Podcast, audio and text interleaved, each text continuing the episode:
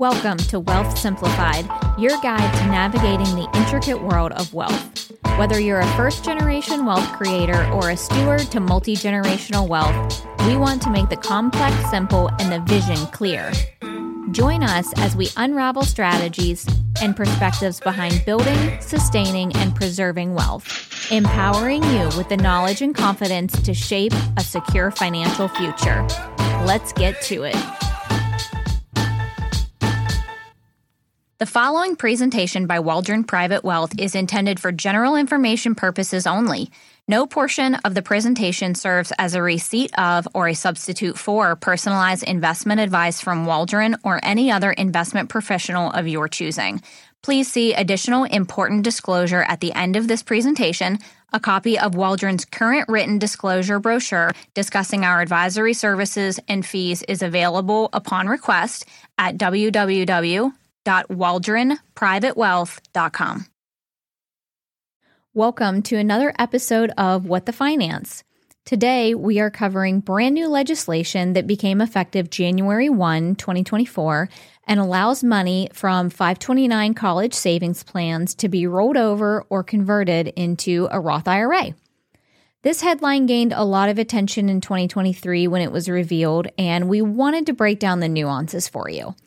First, let's start with a short background on existing 529 plans, and then we'll dive into how the new legislation provides more flexibility in the future. So, IRS Section 529 was created through legislation in 1996. Between 1996 and 2000, 30 states adopted state specific 529 plans.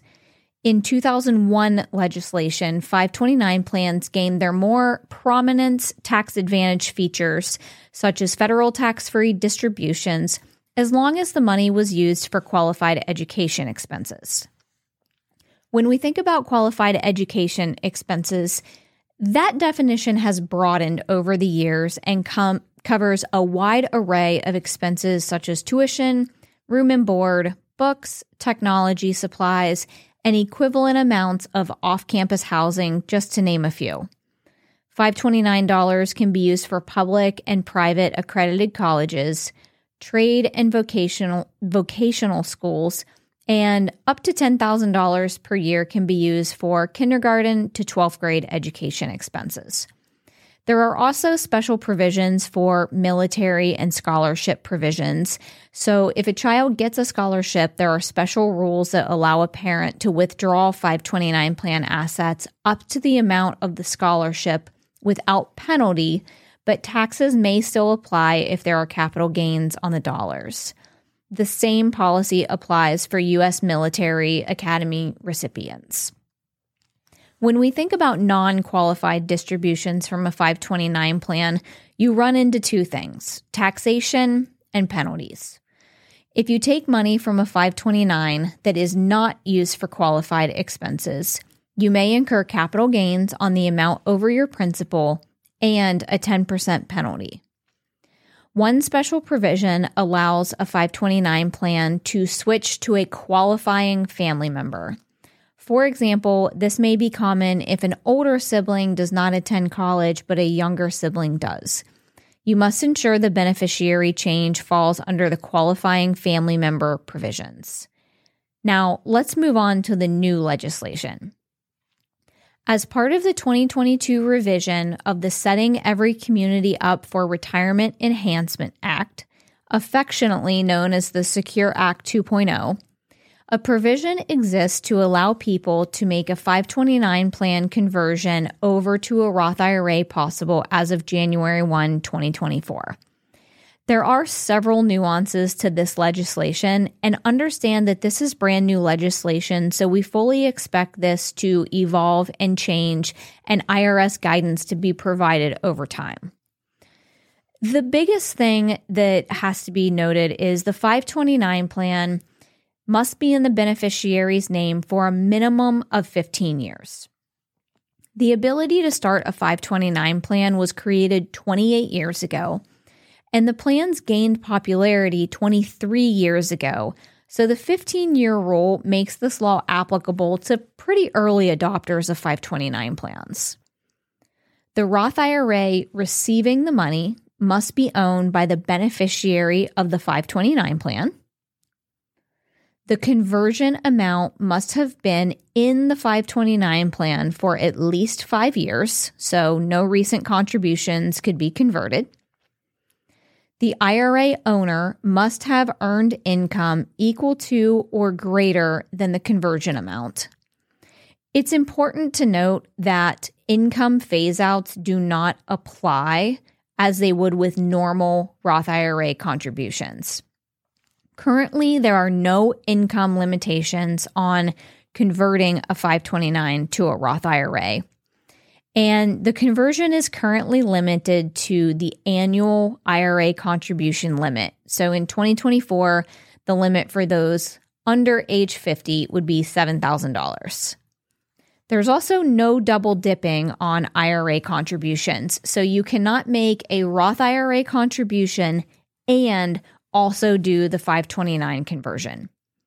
As of 2024, there is a $35,000 lifetime limit. So, with the IRA contribution limit being $7,000 this year, someone could effectively roll over money for about the next five years, but this number is expected to be indexed for inflation and potentially amended in the future. There's definitely more to be desired on this legislation. For example, if a 529 beneficiary changed at some point in the past, does that trigger a new 15 year holding period? The same goes for a 529 that may transfer from one company to another.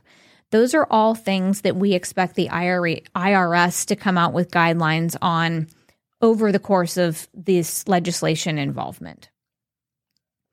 In my experience as a planner, the first thing I am going to be looking for is whether the plan meets the 15 year aging.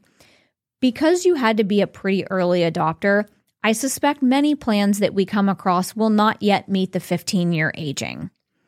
The other thing that we have to think about is this is really meant for overflow or excess contributions to a 529 plan. A beneficiary would have to get through college, master's degree, whatever else they might want to do in the future. And then excess would have to still be in that 529 plan to roll over to the Roth IRA. While there are instances that we have seen where 529 plans end up being overfunded or someone doesn't go to college, those instances tend to be a little bit rare.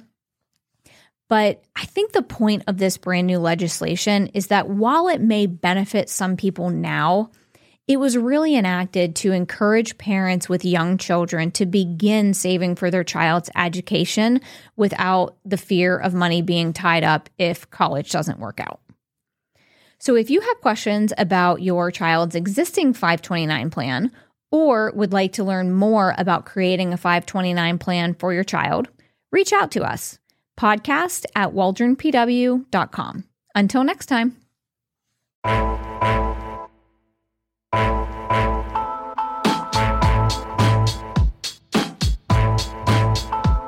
If you're in need of wealth management planning and advice, we'd love to connect with you you can reach out to us directly at podcast at waldronpw.com.